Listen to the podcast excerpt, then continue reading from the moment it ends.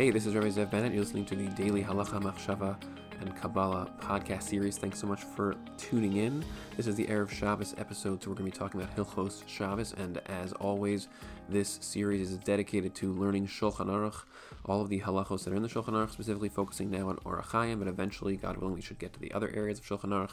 And we are digging into every halacha and trying to show how you can connect the things that you are learning on the halachic level and on the in, inside of the actual sefer itself how to think through the different layers and interconnections between this halacha and all the underlying Torah thought concepts to illustrate that the Torah is one integrated way of thinking and one framework of perspectives and perceptions. It's basically the inner world of the Torah. It's called Toras HaPnimius. And so that's what we explore in every episode in this series. And on Erev Shabbos, we specifically explore the halachos of Shabbos. And if you want more Torah like this, you want to get access to the actual framework in its totality instead of just learning it through the halachos this way, check out yesodblocks.com, which is where we have all kinds of different series being developed and already shared up there on that platform. It's only $9.99 a month to subscribe to yesodblocks.com, and that subscription not only gives you access to all of that Torah, but also supports what we're doing and allows us to share more and more and more of this Torah into the world, bringing more light and wholeness into the lives of our people and the general world. Additionally, on Amazon and on iTunes, you can find our recent album that was published called Tikkun HaYesod, using this type of Torah to do battle with the dark side of the internet, the world of pornography. So check that out as well. Although if you subscribe at yesodblocks.com, then you can actually get access to that album through the platform of the website directly instead of purchasing it separately uh, on iTunes or on Amazon. So, with that introduction, let's just start with uh, the, the next halacha that we're talking about in the Erev Shabbos series. The last the last episode we did focused on Erev Shabbos halachos because we're kind of going in order through Hilchos Shabbos. And the Erev Shabbos halacha that we explored last time was about traveling on Erev Shabbos and the issue with um, potentially running into Shabbos as you are traveling, and I can so to sort of plan ahead and be proactive, making space and room for the Shabbos dynamic uh, on Erev Shabbos itself. And similarly, we have another halacha here that is a little bit similar, and this is really the rest of Siman Reish Mem Tes. Uh, that is section 249. So um, it's the, the rest of this siman really focuses on eating. And so let's just read halacha bet here, and that's going to give us the, the, the gateway to the rest of the siman. It says, Asur likboa be'erev Shabbos. You're not allowed to set up or to, to, to plan to have on Friday uh, seudo mishta, some kind of big meal or party, sheno ragil b'me'achol, the kind that you wouldn't have on a regular day. So if you make a party on a on a Thursday, um, that's a special party. That's the same kind of party you should not be making on a Friday. Va'afilu seudas eirusin. Even if it's an engagement party, you still shouldn't make it on Friday. And the reason for that is mipnei kavod hashabbos. It's it's in order in order to honor Shabbos. That Shabbos should have uh, have impact. It should be a special day. And so when you kind of have this party on erev Shabbos in some way that interferes with the impact of what Shabbos is. And in earlier episodes we discussed the idea of kavod Shabbos is that Shabbos is this special day that's supposed to leave a mark. It's supposed to have some kind of an impact on you. That the word kavod comes from the word kaved. It's something which like basically is it has a presence. It, it, it, it leaves a mark on you, just like when someone walks into a room and you have kavod for them. It means that when they walk in, they impact the room with their presence. And similarly, that's this idea of kavod Shabbos. And it says the reason, the way that that works is sheikanes l'Shabbos keshutayiv le'echol. This way, if you don't make this party on erev Shabbos, you can go into Shabbos uh, and you have a strong hunger, a strong desire to eat.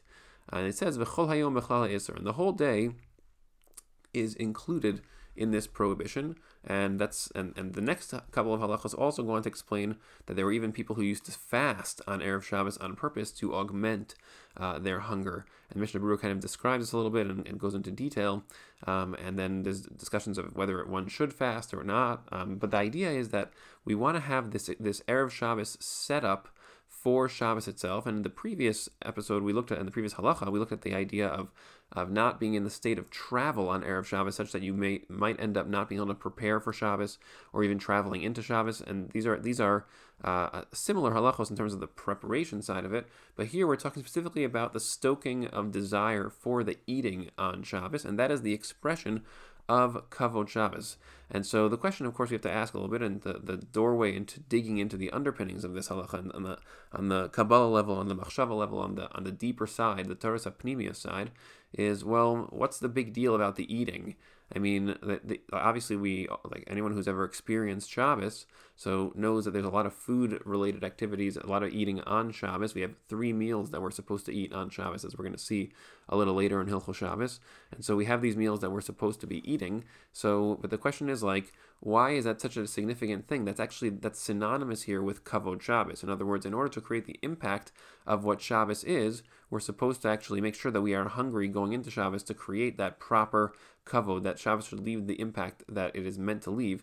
And even a little more deeply, it's sort of like asking, well, the whole idea of of eating in general. I mean, we have to eat in order to live, and we also enjoy eating. But why is that so significant? And what does that have to do with Kavod Shabbos? What is that? What is the connection between that experience, which ostensibly a very important experience, but also very physical, very material experience? Uh, you might have thought Shabbos is a very spiritual day, a day that's all about the intangible side of existence. So, what is the significance of this eating dynamic that we have to make sure that we are hungry uh, in order that we actually experience Kavod Shabbos fully? So, in order to understand that, we have to go a little bit into uh, the depth of a particular principle that underlies not just all of the Torah, but all of existence. And so the Torah map of how existence came to be, the process of creation, we tend to think, and we discuss this a little bit in the in the uh, first episode of the Shabbos series, just in terms of um, how like how creation worked and, and what happened during creation. But we have to now add a puzzle piece to that, which is there is a particular uh, phase of creation that we're going to use. The word that is used in Kabbalah writings is the word tzimtzum.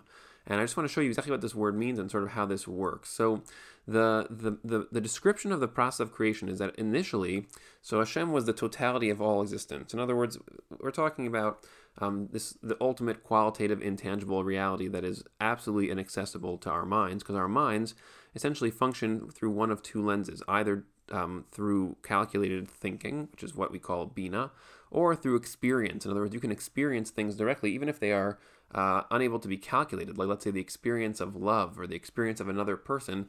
This is experiential knowledge called da'at. So these are things that you can you can directly encounter that are qualitative, um, but you can't really describe them or put them into words. You can't describe another person's essence, or you can't describe uh, uh, the love that you have for somebody. You can say that you love someone, but you can't really describe it in words, and so you can't really use your your calculating mind in order to, to relate to that kind of thing. You can use the side of yourself, which is called the side of the das, your experiential knowledge center, to relate to qualitative phenomena like love and like other people in terms of their essence.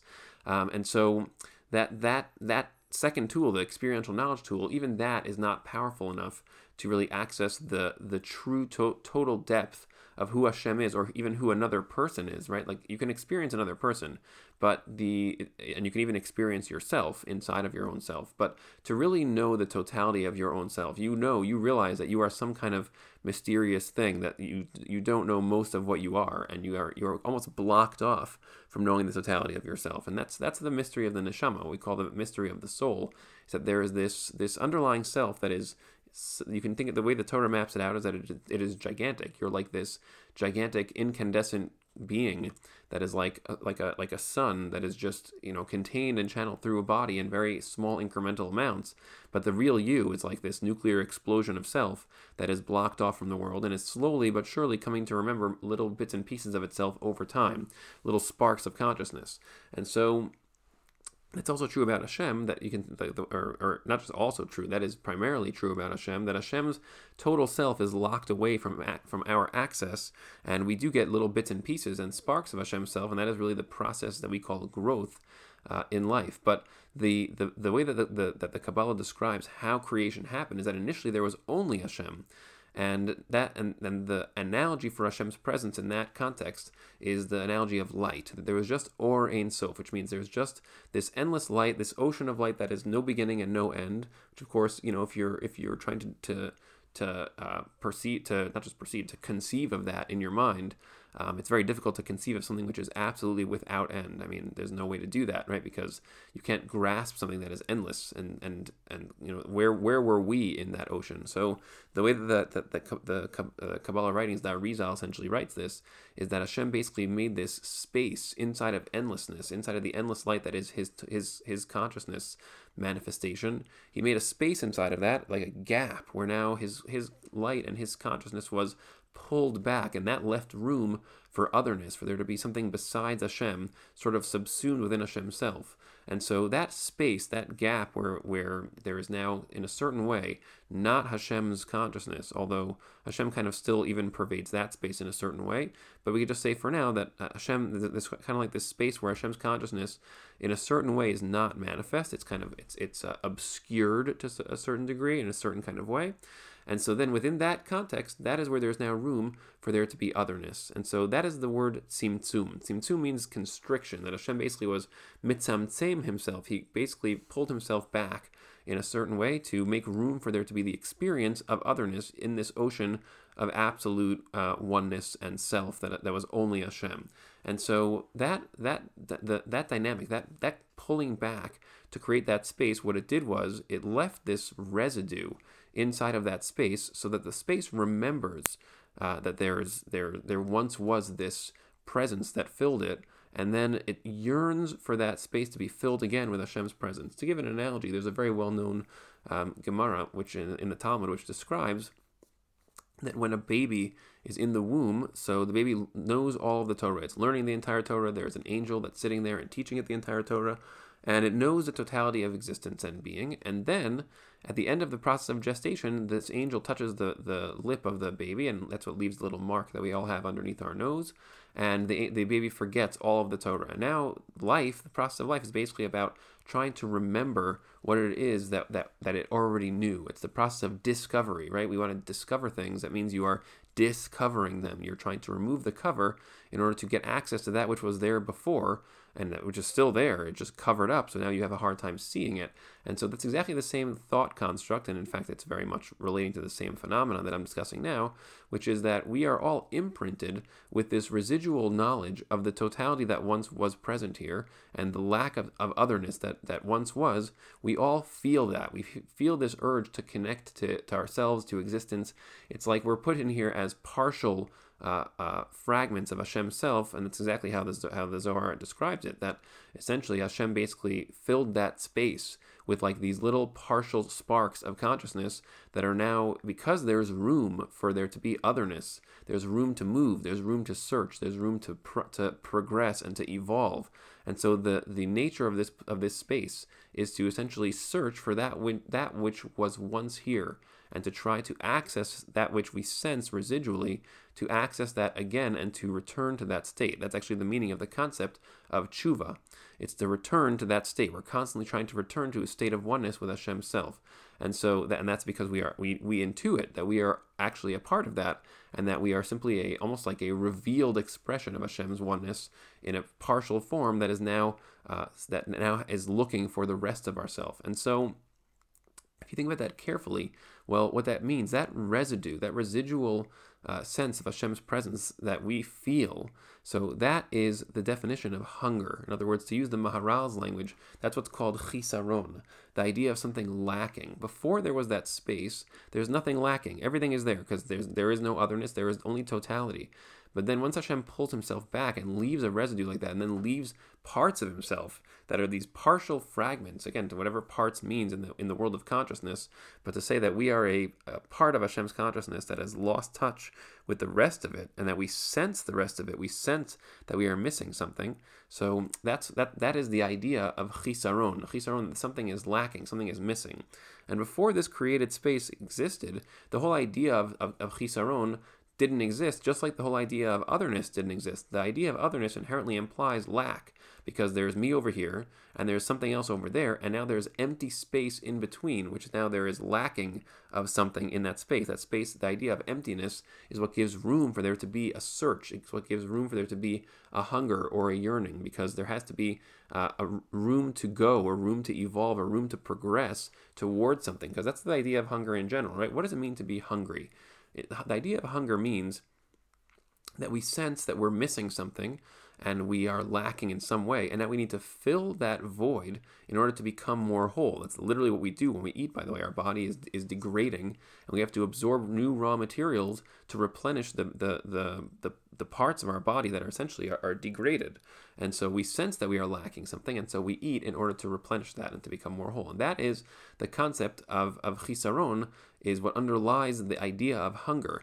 But not just physical hunger, not just eat, not just wanting to eat food. Although the, the desire, and we're going to see the desire to eat food itself is actually far more profound than we even realize. But the the total nature of human beings is that we we are filled with what's called ratzon. Ratzon is, is translated as will. Ratzon means a wanting. We have many layers of wantings. We want.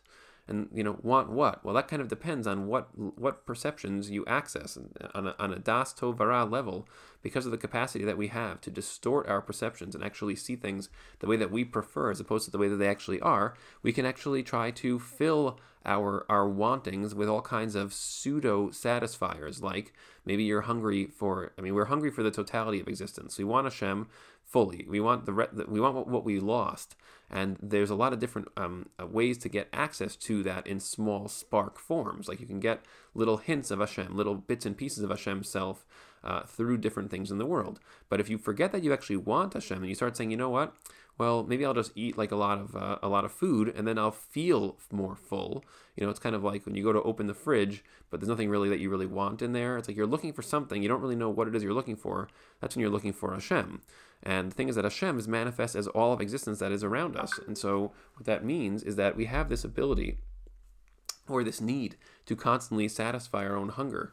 And and but the hunger here is is is much more multi-layered. And there's a capacity for people to sort of get locked onto one thing in the world that we want, like food, and to just see it as if, well, that, that'll make me feel better. And so we can even bounce around from thing to thing.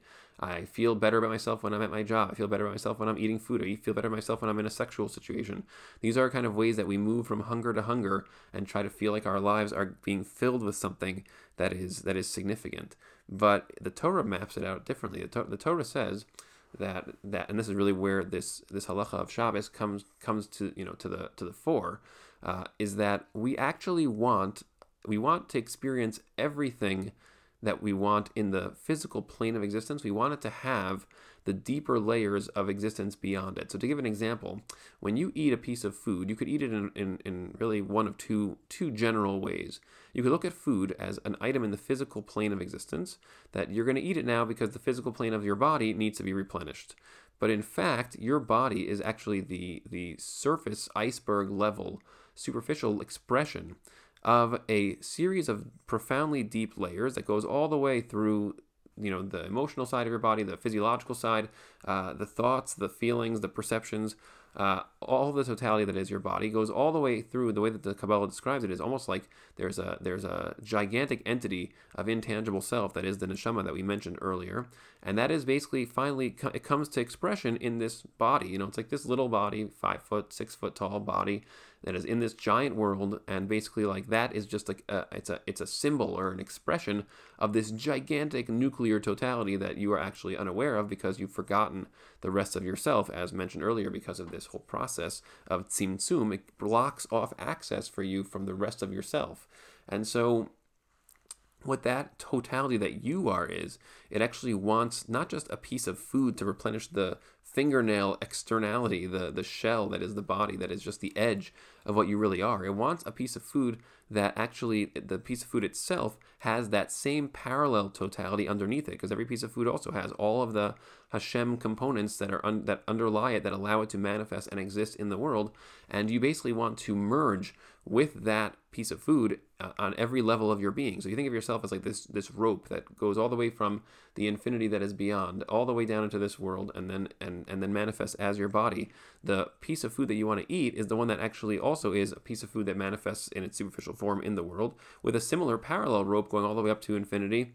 So that way you can actually merge with it on your on, on every level of your being, and that is the the uh, the process of trying to become more whole in your totality. And so what I'm trying to say here is that what we are trying to do is we're trying to become more whole on every on every level of our being even though the word level is not even the right word because we're not there's no real levels. It's really just this one total spectrum of being that is the total you. So it's kind of like making sure you get all the right nutrients for your body. You know it's like you need something to feed every part of yourself. Well that's true even on intangible levels that have to do with the consciousness hashem dynamic that we're describing here.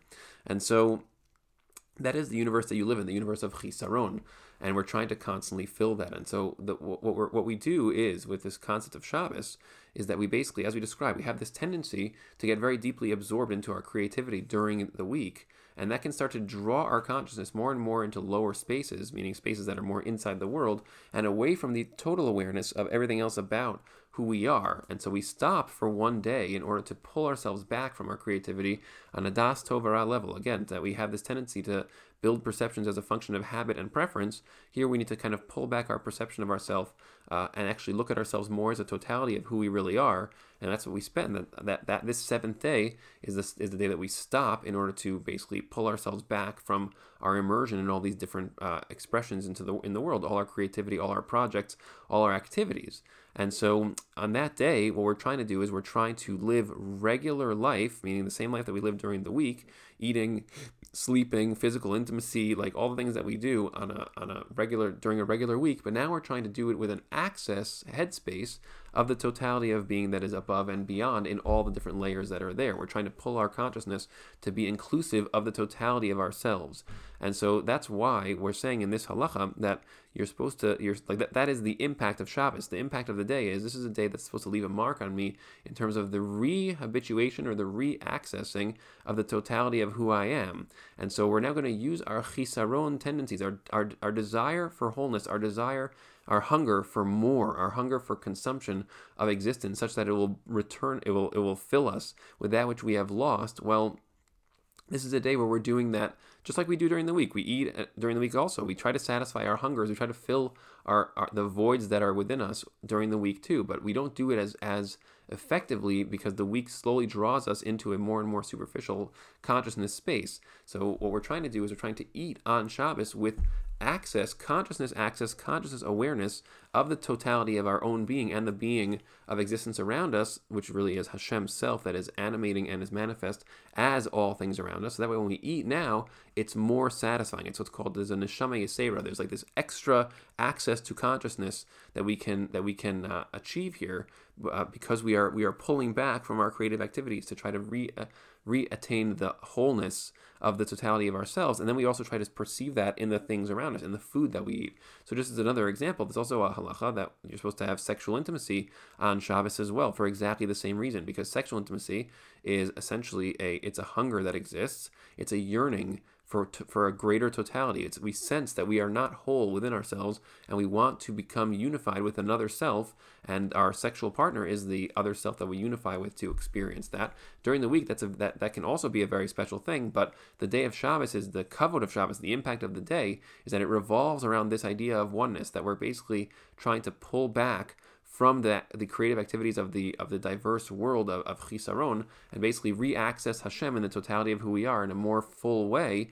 And so we we, we essentially are getting we're we're sustaining our hunger for, for for wholeness on every level. We're trying to get the deeper side, the side of Hashem that we're missing, the side of Hashem that we can sense in the food around us, the side of Hashem that we can sense in our significant other, and to try to merge and unite with all of them and achieve um, what achieve real oneness. And that's really what a lot of the Shabbos tefillos are about uh, to kind of retain, uh, reattain this unification, this process of kind of like um, of becoming more whole on all levels of our being. And so that's really what this day is. That that's what Kavod Shabbos is about.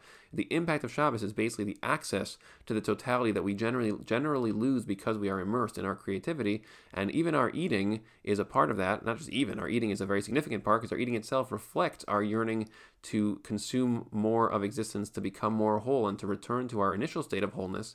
And when you eat without having access to that totality inside of yourself and inside of the food that you're eating, then it just becomes eating that is much more shallow. And in many ways, it's cut off from the depth of Hashem's self that is underneath in terms of your own uh, gaining the energy that is embedded in the food, the totality of the food that you really need to consume. But on Shabbos, you really have a higher propensity for that awareness, and you're trying to access it more and more intentionally. And that is exactly how this halacha expresses that, and why we try to make sure that on Erev Shabbos we don't eat too much, and that we have a very strong hunger going into Shabbos, because that hunger is a reflection of our hunger for all layers of being that are the totality of the wholeness that we have lost in the Tzimtzum, and that really characterizes our whole journey in this world to become more and more whole again, to achieve tshuva, to return to our state of wholeness. So that, that explains, I think, that halacha. There's a lot more to say, obviously, but hopefully you can take the things I've shared here and build them out for yourself into a, uh, your own understanding even more deeply than what I articulated. Hope you enjoyed that. Thanks again so much for, for tuning in and for listening. And again, check out our other content on yesodblocks.com, on iTunes and Amazon, and support what we do so we can spread more and more Torah like this every week and every day and for many years to come. Have a great Shabbos.